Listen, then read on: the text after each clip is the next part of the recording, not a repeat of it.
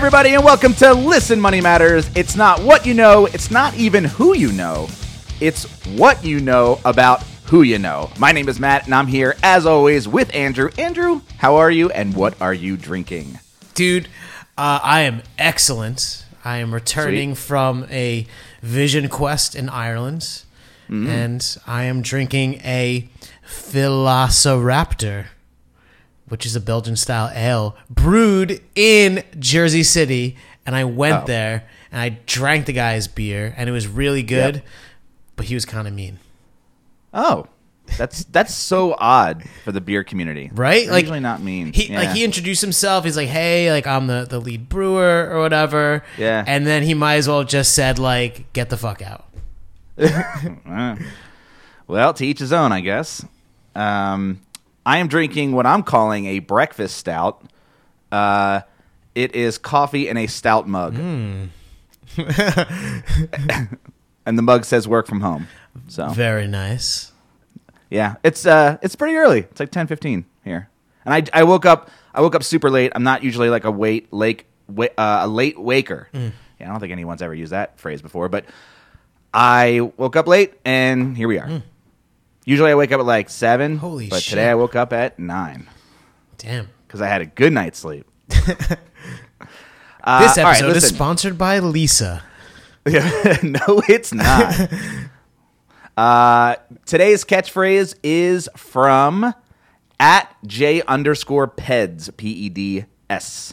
Thank you for the catchphrase. If you want to send in your catchphrases for this show, join the Listen Money Matters community on Facebook by visiting listenmoneymatters.com slash community. Let's get into today's topic. We're talking about uh, salaries and working and and and kind of uh, using your friends to amp your salary is what we're what we're describing this as. And we have a guest on today's show. Uh, David Burkus is a best-selling author and a sought-after speaker and business school professor. His newest book, Friend of a Friend, offers readers a new perspective on how to grow their networks and build key connections. One based on science of human behavior. Note, not roll, Not me, route. Not not. What does that even? What does that mean? Not route Route. Wow, we're not bad. wrote network networking advice. What is that? What is that? Am I an idiot? Should I know that word? ordinary, boring. Rote. Now I'm going to use that word. Well, I hope this interview isn't rote. David, welcome to the show. We so smart. Thank you so much for having. I had to show off the professorial professorial chops and throw in an SAT word in there. Yeah, I didn't. I you know what I got on my SATs? Nine fifty three. I was gonna say the minimum's two hundred Yeah, just uh, nine fifty three, my friends, combined. combined. Yep. Oh, okay. I I got super drunk the night before, and I was like, I don't care. I just went in, and yeah, college wasn't for me. So- Let's just say that. You're doing okay. You seem to be doing okay. Hey, look, I got I got my dress hoodie on. Um, I'm working from home. Got my coffee, my breakfast out. So yeah, I guess everything's all right. So, David, you said you're a professor. Um, what? Where? I am. I teach in the business school at Oral Roberts University in Tulsa, Oklahoma. Oh, cool. Um, how much do they pay you? They don't pay me very much anymore. The last year I was full time, I think I got like sixty-eight, sixty-nine thousand dollars a year. Um, but I knew that I knew that question was coming, so I had my here's my previous salary. but uh, now I teach one class a semester, and honest to God, I have no idea what they pay me for that. Wow. So being rich must feel good. I don't, I don't know about that. I just I know what's what's interesting is it's one class a semester and it still pays biweekly, and so I just I don't even notice the direct deposit. You know, you used to notice payday in your bank account. Now it's just kind of like, oh, okay. Either either we didn't go grocery shopping today, or I got paid. I'm not sure which one. About the same. yeah, and and like so so the whole the whole book is about you know using your your actual network and not networking and, and like because I read uh, what's that book called uh uh social animals or something like that. Never eat alone. I think it was called. Never Eat, Never Eat Alone is a networking book. Yeah. so I didn't like the the ne- don't eat, never eat alone. It felt very um like you're using people as like a collection bank and you're always and you're you kind of like treat people like I need to grow as a person, not mentally or emotionally, but like you know financially. And so i'm going to collect these people and use them for my own like nefarious you know uh, self-worth growth or whatever the hell. And i was just like this guy kind of sounds like a dick right? And so I, and that's just how i felt about reading the book. It was super true and but but when i like when i read a little bit of your book i was like okay you're just saying you have friends you already they already exist right you don't have to you know basically use them that's exactly right. So, I mean, at, at the core of what I would put, I'd put that book in a category of these sort of networking advice books. And at their core, I think that they have uh, one big flaw, which is that they define networking as adding to the collection, right? Yes. Bigger is better. The more people you know, the better off you'll be. Oh, and A, we know that's not true. We do know that there's a link between sort of your social capital and your actual capital, right? Yeah. That that the network determines things like your net worth and what have you. We, we know that's there. Mm-hmm. But I think the better approach is to recognize that you don't you don't have a network, you can't grow your network, you can't build your network. It's not yours. You exist inside of a network already. And your job is to figure out where you are in that network, like you said, who your friends are, that you already have them, who your friend of a friend is, and and how to create value for that network and navigate that network to accomplish what you want to accomplish. But it's not just like, oh, I need to run up the count of people I'm connected to on LinkedIn. That's not going to help you. Sure, and it's it sounds like it's more like uh, taking better inventory than it is just buying more shit to store. Exactly. That's a great. That's a good. I, I don't know that I could get away with you know running Facebook ads with that exact like No, they'll phrase, probably- but that's a pretty yeah. good catchphrase for the book. Yeah, yeah, you're welcome. You can have that. It's all yours. It's all yours. um, so you so uh, in your TED talk, you talk about. I mean, Andrew just asked you how much you make. Yeah, I you- get I get that question a lot. I'm sure you do. Every every single thing you've ever been interviewed on, it's a, probably the first question, right? I so I got interviewed on TED Radio Hour, and it was the 1st question they asked me, and then they cut off my answer, uh, and I got hate mail because people thought that I didn't answer the question, that I was like trying to dodge the question, and it was a. So yeah, I get it from all sides. Isn't that ironic? No, it, yeah, it was it was weird. I don't know, whatever. Some people, you know what? If you if you're listening to a podcast and Yeah. you are so angry that you're gonna pull out your phone, Google me to find my email address, and then send like. I'm just I'm gonna say a little prayer for you. You need Yeah. some you need some bigger things going on in your life. Yeah, you need to take you need to take better inventory. right. You need to Yeah. think deep thoughts about your future. Yeah. Uh, So what got you into like this whole salary thing? We, you know, I I remember we watched uh, an Adam ruins everything um, clip about people in the office, you know, basically telling everybody their their salaries and how that sort of empowers people to ask for more money, but in this culture it's very taboo and and it's really hard to do and I I I never did that shit. When I worked at a like you know regular corporate job, it wasn't really corporate. I worked for small businesses, but still I never no one ever asked me and I never said anything and it was always sort of like my parents were just like never talk about money. That was sort of how I was brought up. Yeah, so um, Adam ruins everything, including like he sort of scooped us because we had this in the book. So the the book with salary transparency in it is uh, that came out in 2016. So did the TED Talk. While we were planning and doing all of the editing, whatever, Adam's thing came out unbeknownst to us, um, which is fine because he did an he he got away with things that I could probably not get away with saying. Right, right. The, the core thesis around this idea is that you're exactly right. It, it's culturally taboo to talk about money, at least in, in our culture. It's actually a relatively new phenomenon. For the first hundred years or so, it was not as as much of a keep it all a secret, don't tell anybody.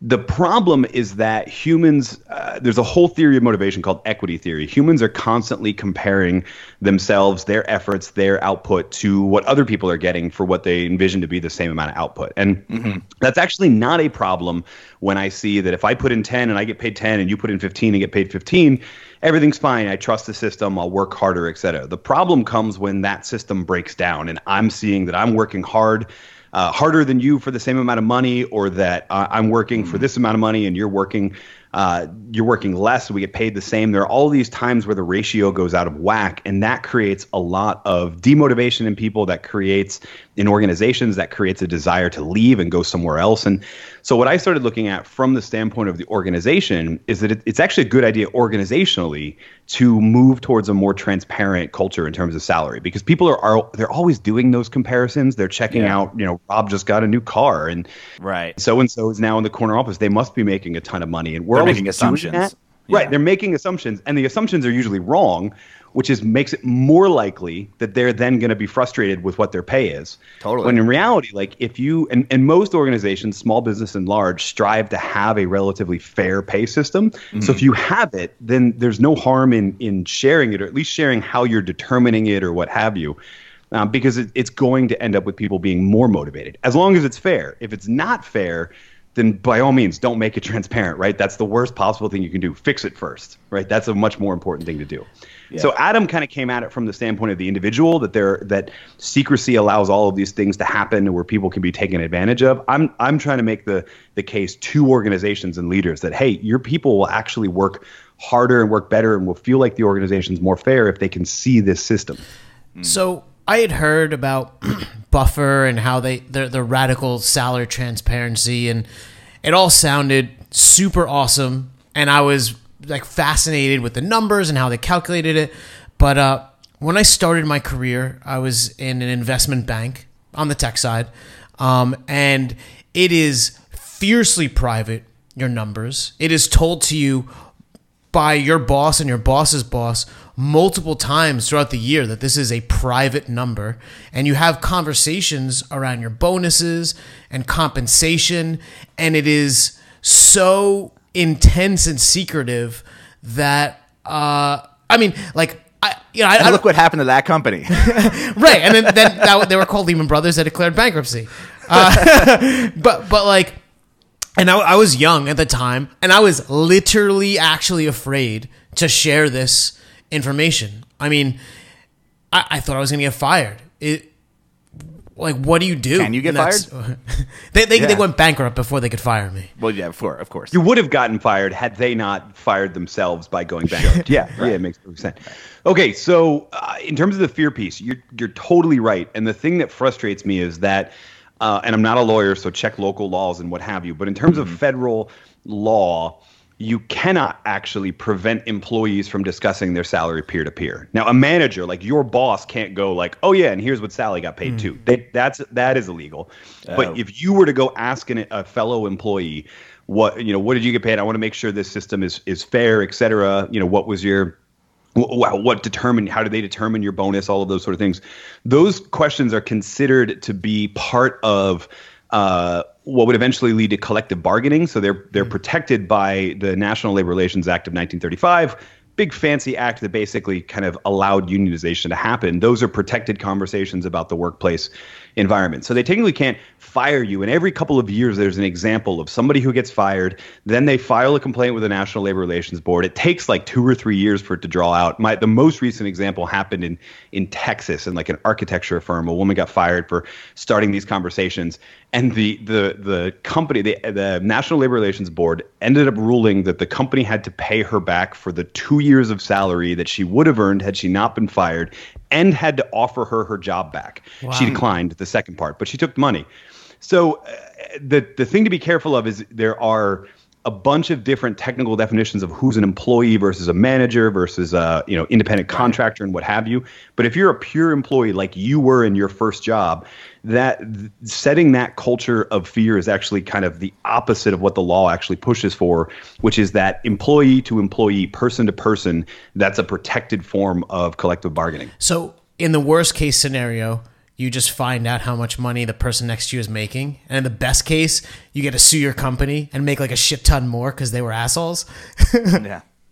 Yeah, yeah, generally. Yeah, that's it. Sounds like a It's win-win. Either one or the other. It cannot. There is no middle ground. Yeah, you'll find that a lot of them will settle, but you know the the the sad thing is that the majority in the majority of instances where a company is pushing for uh, okay, this is a secret number, you cannot share this number, et cetera, or where a company is out, outright firing somebody for kind of that offense. It's either not, it's never taken to that level of suing the company, et cetera, because it's not, because the employee doesn't know, right? Or, I mean, employers are really savvy sometimes. And it's, you know, the, the interesting thing about at will employment is that there's the reason we fired you for, and then there's the reason we fired you for, right? Right, And right. so you can you you can then su- suddenly find yourself on a performance improvement plan, and then you don't meet up those things, and then you're fired for performance. So it gets it gets murky whether or not you want to um, how hard you want to push is up to you, which is again why uh, I actually started pushing from hey leaders, hey actual managers and organizational leaders, HR departments. This is something we need to talk about. Um, not hey every employee just start show up for work with a placard on, on it with your salary tomorrow and everything will be fine. Well, I mean that's the thing. If if you're going after leaders, that feels like it would be a lot slower than like anyone listening right now could just walk into their office tomorrow or today, depending on what time you're going into work, and go, you know what? Now I'm going to be transparent, or I want other people to be transparent, and so they could possibly lead the charge. And I'm and I'm wondering if you have any like sort of advice or or deterrent or something to say like here's how it should be done and here's why it would be beneficial to either not do that or do that. Yeah, so a, a, couple thoughts here. One is I think we need to think about transparency as a continuum, not a, a binary thing. So it's not like secrecy is no one knows, transparency is everyone knows. That's kind yes. of the final stage in a number of steps that we can take. You know, the, okay. the first is like in the federal government, for example, salaries are transparent only in the sense that they all conform to a tier G1, G2, G3, G4, and then you can go on the I think it's the Treasury website. It might be I forget which website in the federal government. You can look up here's the salary for each of these tiers, hmm. and so you know you know somebody is a G four and you know what a G four gets paid, so you know. But they didn't put two and two together and say that Rob makes this much money. You have to do that last piece yourself. Right. Then then you can kind of move towards where salaries are transparent internally versus externally. So Buffer would be an example of externally. We publish it and everybody knows it. Whole Foods would be an example of at least Whole Foods pre Amazon acquisition because yeah. I don't know I don't know what policies move forward after that acquisition, but um, but so you move you move towards transparency. And so I think in terms of the individual, that should be what they push for. I, I think, be, again, because of all of the weirdness of the culture that we're pushing back against, because of the fact that if you show up and broadcast your salary and start asking other people, you might just actually make them uncomfortable. Like mm. it's kind of a, sure. depending on the organization, it's a jerk thing. So I think where you start is by forcing that conversation. Hey, how do we determine salaries for new hires? What's the formula we're using mm. to judge where somebody goes? In a pay scale, et cetera. Start asking those questions and push for that information. And truthfully, I think 90% of organizations would see an improvement just for that, just for saying, hey, he, when we have a new person coming in and we have to set a salary, here's how we determine that you know it's being fair. The the number one complaint is usually we just hired this new person. They have less experience than I do, and they're making more than me.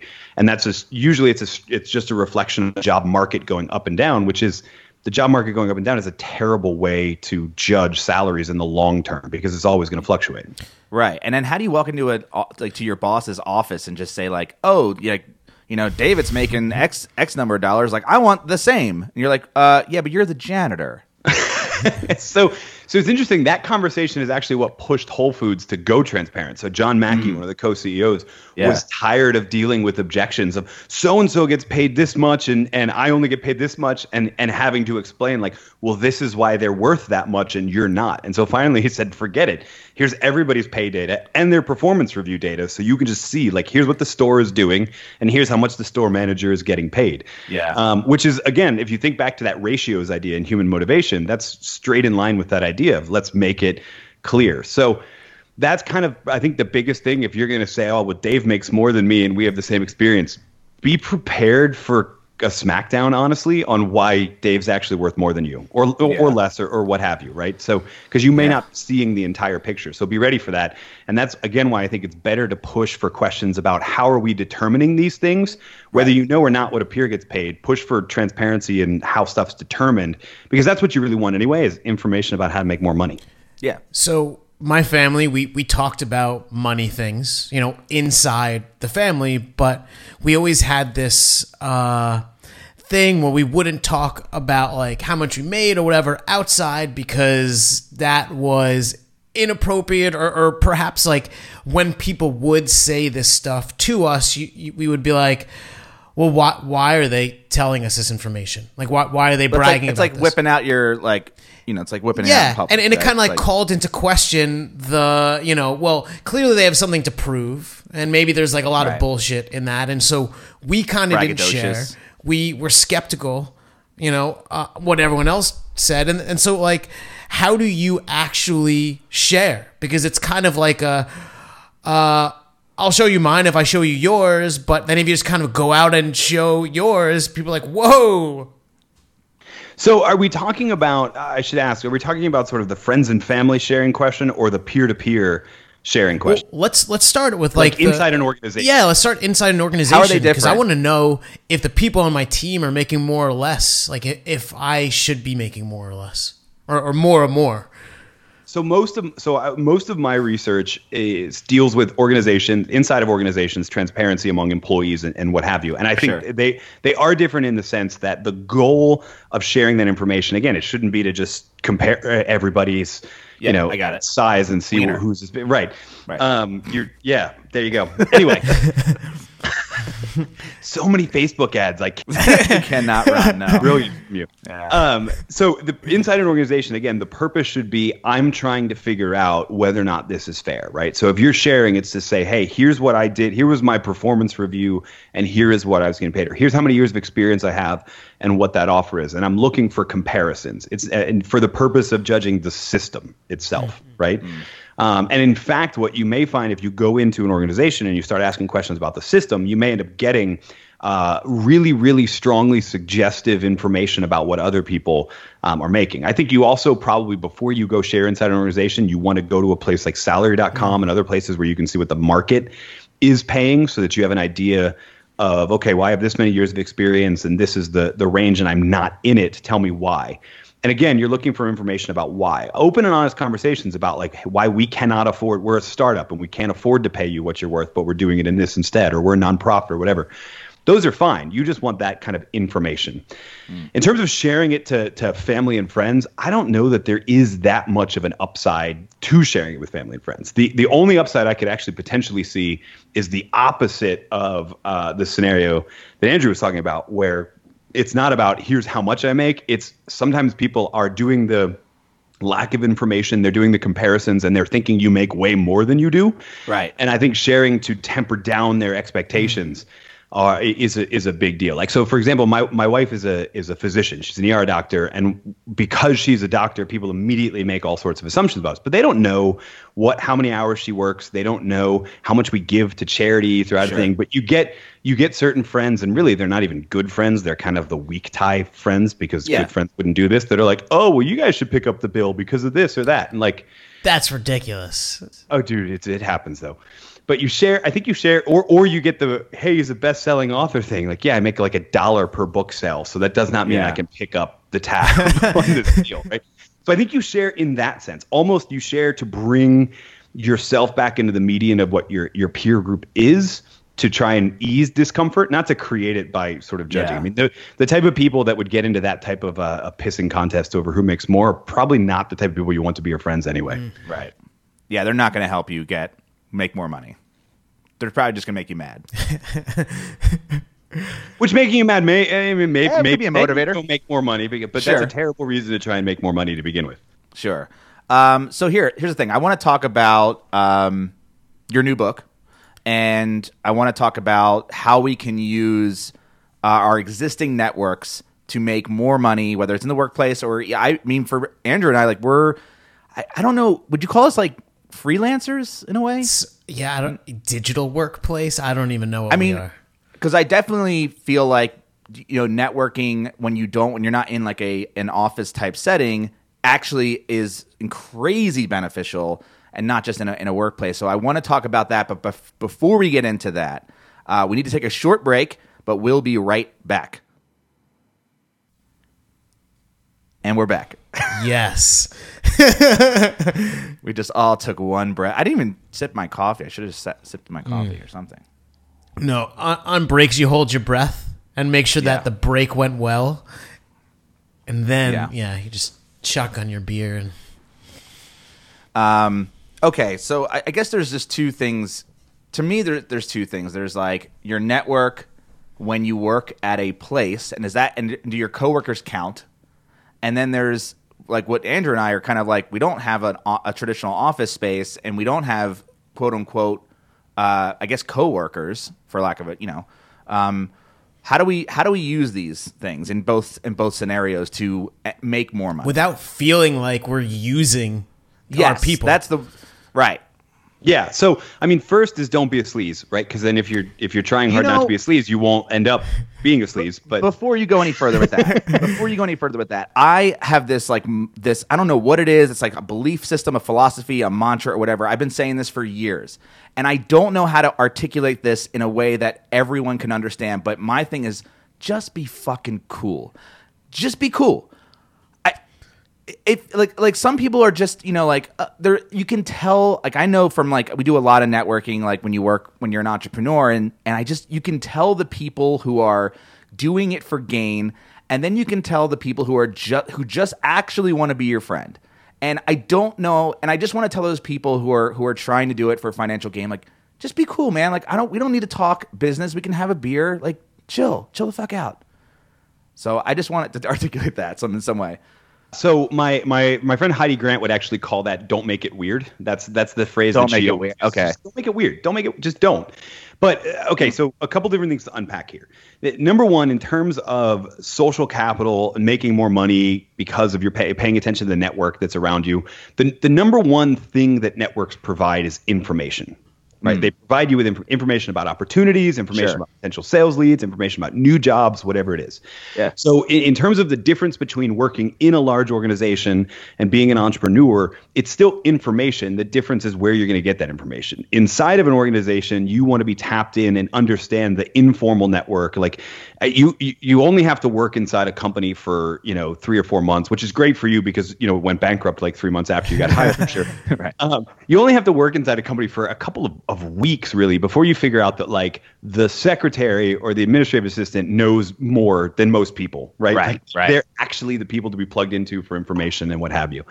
You also figure out pretty quickly that you need to be paying attention to what's going on in other silos, other departments, kind of cross uh, the the formal network of the org chart, right? So paying attention, getting a mental map of the informal network of an organization should be your primary goal.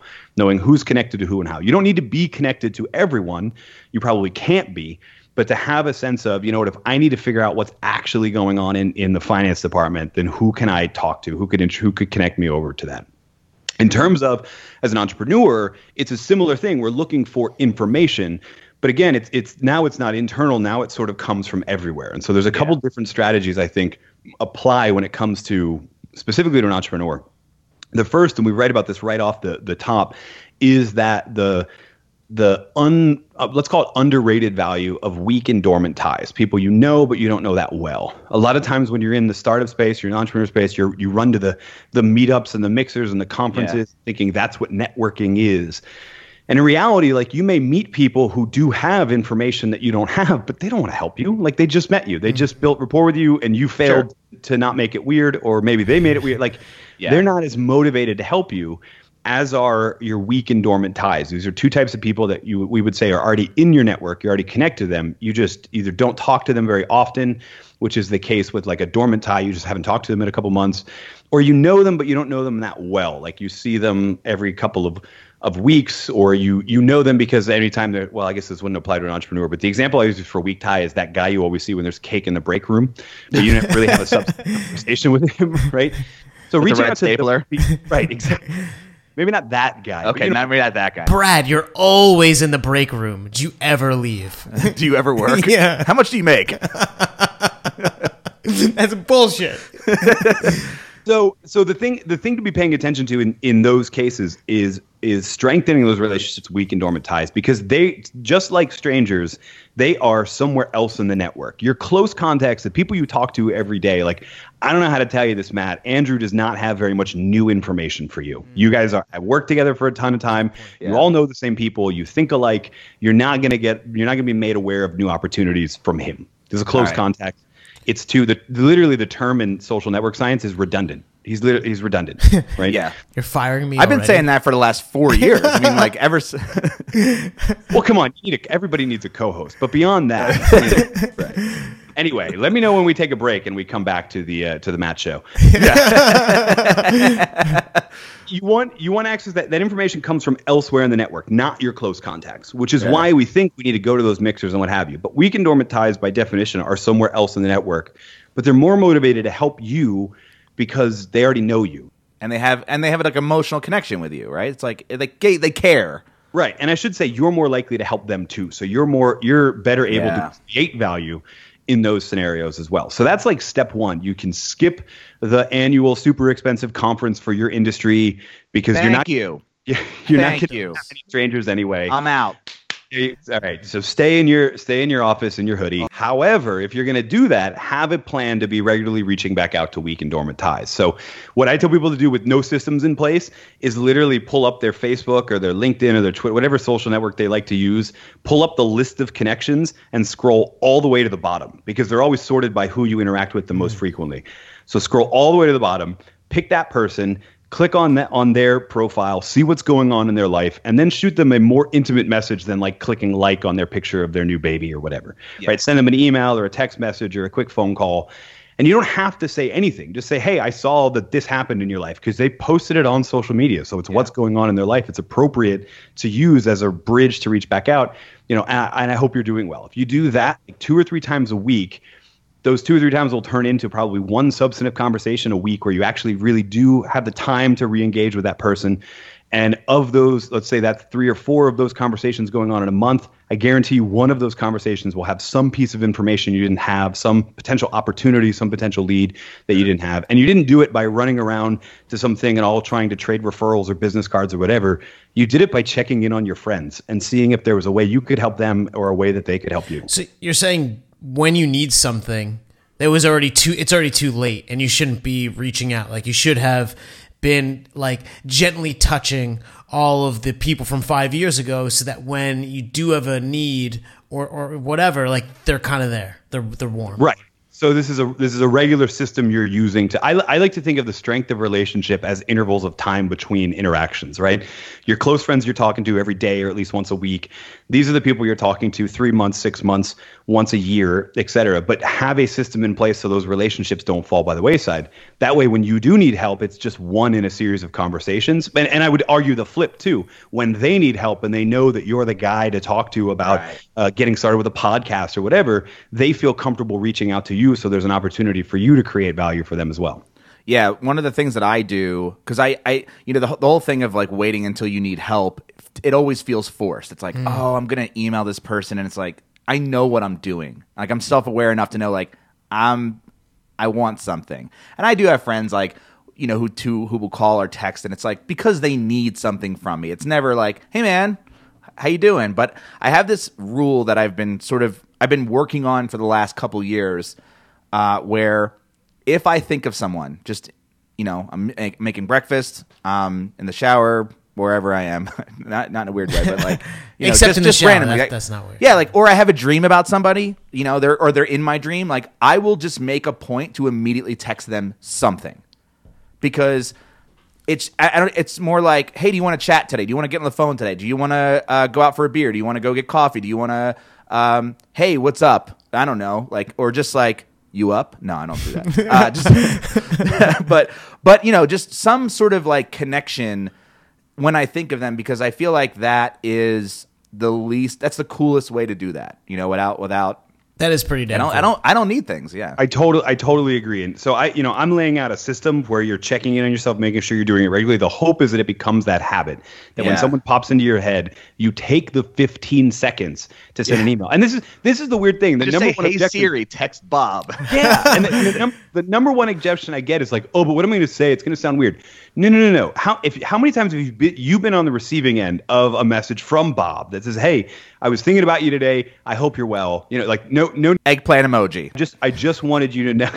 I just Sorry, wanted sorry. you to know I'm thinking about you, right? We Right. love to get those. The, the thing that I'll usually do when I when I reach out on in that sort of an instance is I'll also put at the very end I'll just I'll put something like no reply needed. Just wanted to let you know I was thinking about you, right? Yeah. So that the, and and everyone usually always replies, but that's the no reply needed is the broadcast. So like this is not a prospecting email. This No. is just me telling you I'm thinking about you. Yeah. Uh, and and pinging you and checking in on you and then you know usually uh, like i said if you do that two or three times in a week one of those will actually turn into like man let's catch up let's let's jump on the phone real quick Yeah. and, and talk and that's when you're getting access to new information you're allowing yourself to give them new information and that's where that social capital that real sort of value in the network is generated and it's generated best when it's authentic exactly like that Yeah. So Matt is a born connector. Like when he is not trying, he's like like, connecting with people and making friends, and he just has like all these latent.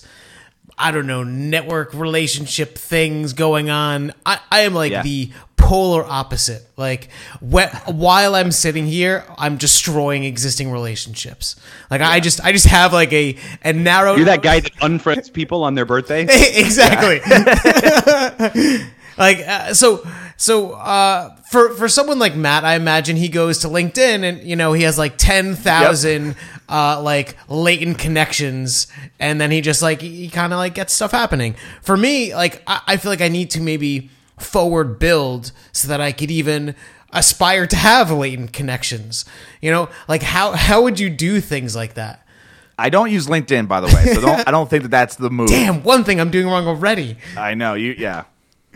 So, so I actually love LinkedIn, but that's a whole other monologue. It's, I'm sure, but yeah. it's, a, it's, a, yeah, it's a, just a weird. They've done a lot in terms of content now, to where they're like Facebook for grown-ups now. It feels Mm-hmm. Yeah. like all of the the dumpster fire that is my news feed on Facebook Yeah. is like professional. So I check that probably more, but that's that's irrelevant.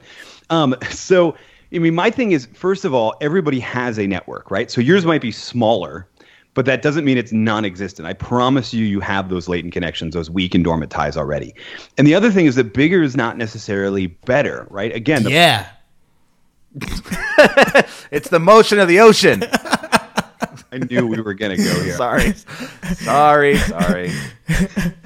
The, the it's it's the in, in terms of if the purpose of a network is information then mm-hmm. it's it's how much access to information that you have. If you have more connections that are just redundant then it doesn't matter how big of a network you have.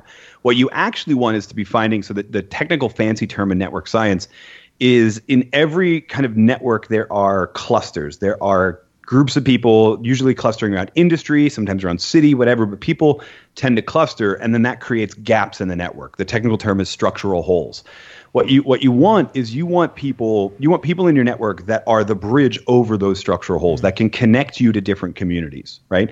So you you know you both are both in podcasting but there's a whole lot of adjacent uh, communities in there. You need to know about it to some extent you probably need to know about you know, email list growth. You need to know about um, running paid media in order to boost your audiences. And those that's a different cluster of people right? You need access to like guests. So your subject like you're in the podcasting cluster but then you're also in the the personal finance cluster. But then you reach out to people like me who like you don't want to look at my bank account right? But Well, now that you bring it up, I mean, yeah you already asked me how much i get paid so we might as well go Your full pin number, please. yeah but uh it's I, i'll give you my mint login is that- Perfect. Perfect. wait do they sponsor the show or should i jump to some other software Nope, Ben's fine.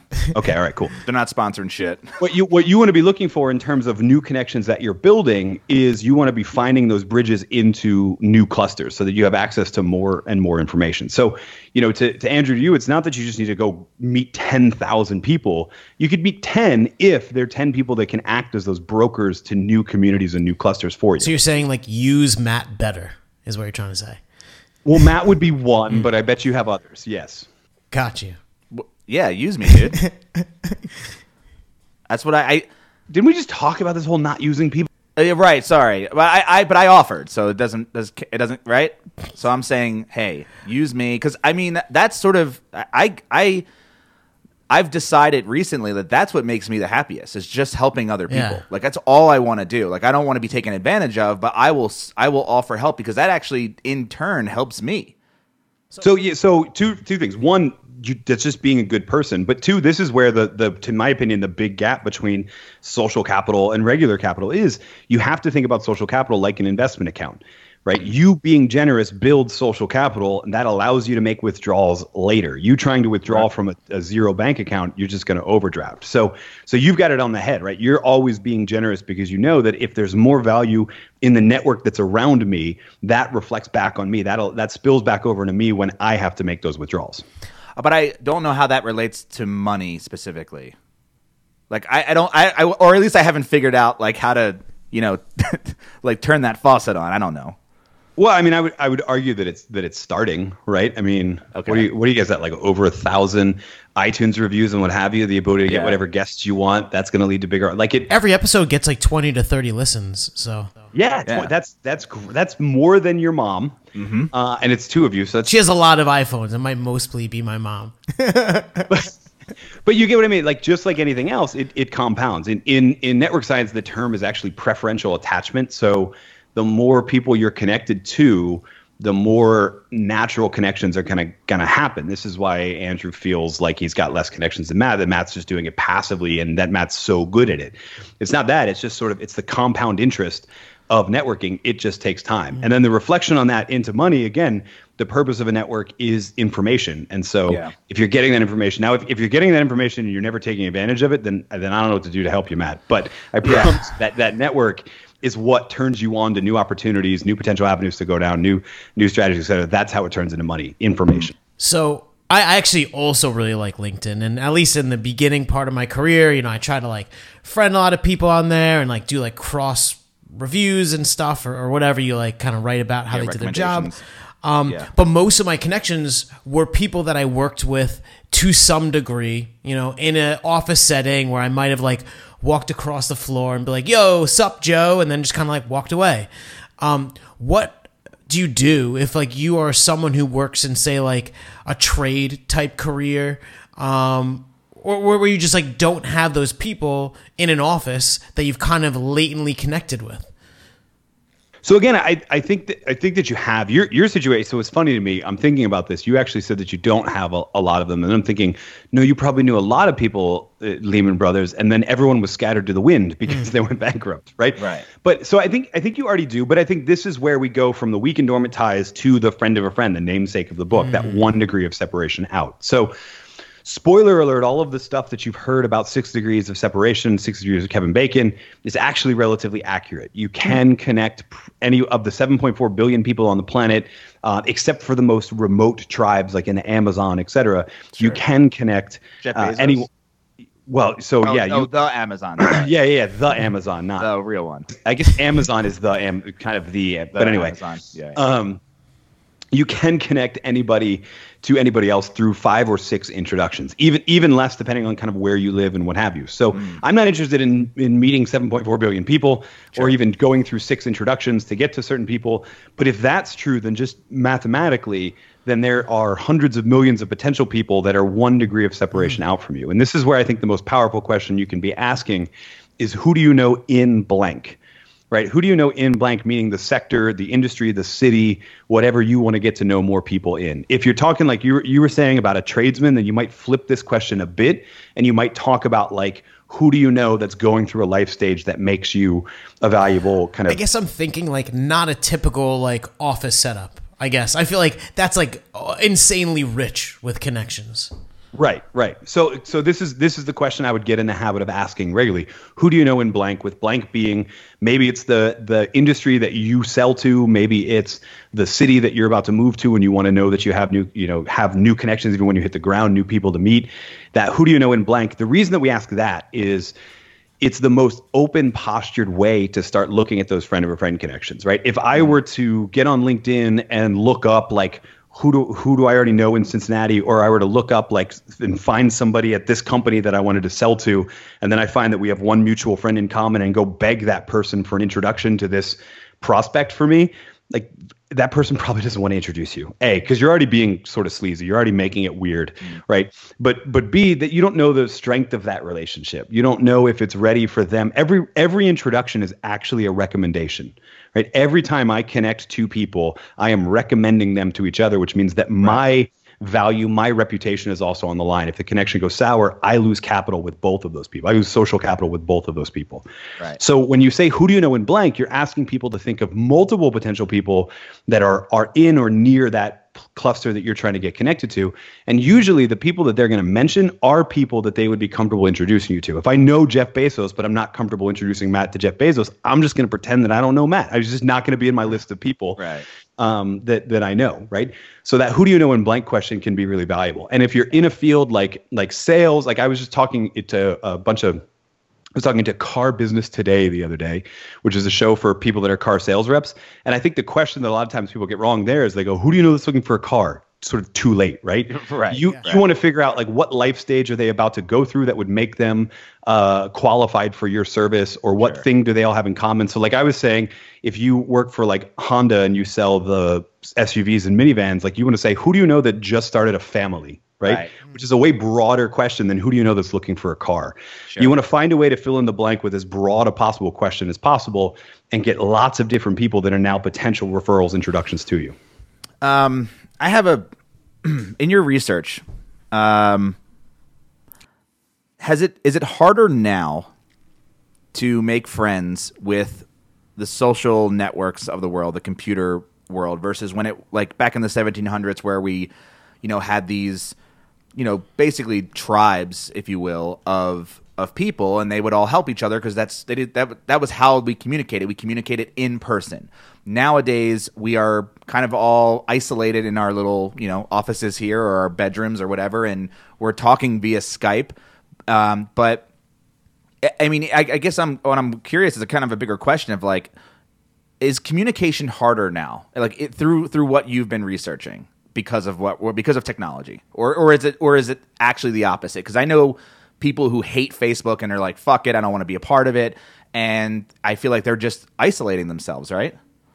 Yeah. So uh, yes, and in, in a weird way. So it's it's kind of both. Improv. It's, ne- it's yeah. There you go.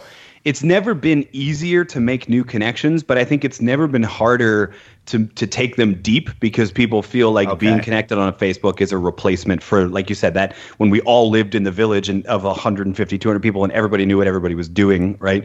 Yes. Um, it was definitely easier to go deep to have in the fancy term in network science is multiplexity to have a couple different contexts for connection a couple different uh, things that we we have in common reasons to keep talking it's never been easier to meet new people but it's never been harder to find all of those because people will trade the pixelated version of someone for a real actual uh, connection. So what, what I tell people is that online networking, uh, social networks, and what have you are a supplement to, not a replacement for your face-to-face, in-person networking efforts.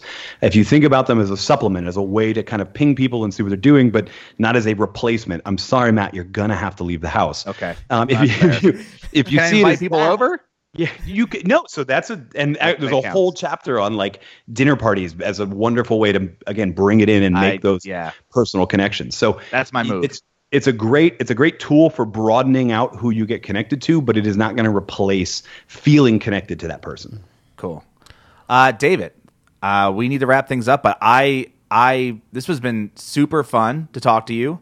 Uh, this topic, I am, I, I love this topic. To be honest, like networking, uh, just being a social person, uh, you know, the idea of salary transparency, the idea of it. I, I was always, uh, I always tried to be transparent if I could. I'm still I'm transparent now more than ever because you know the internet and stuff. I could just say whatever the hell I want to, um, versus like being in an office. But uh, I really appreciate you coming on and, and talking. And where can people find out more about you, the, your books, all of those things? Yeah. So I mean, first, thank you so much for having. I mean, I obviously love talking about this stuff too, but Yeah, right. thank you so much for having me on. It was great to talk to you guys on this. The single best place on the entire internet, if you're listening to this show Mm-hmm. for more about me, is the show notes to this episode. Matt and Andrew want you to go to the show notes anyway. They're going to put the links to all that stuff.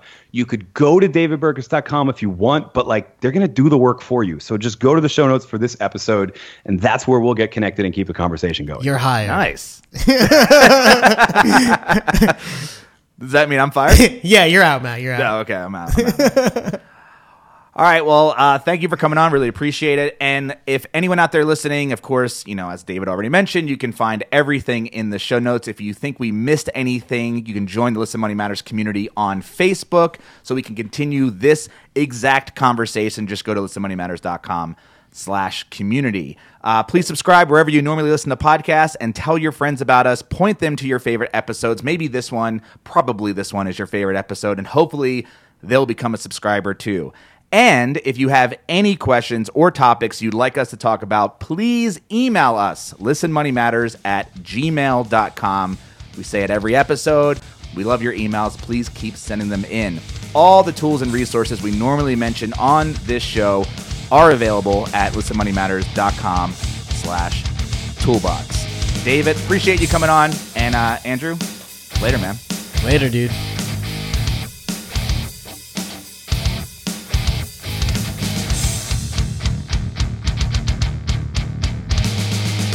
Please tell your friends about this show.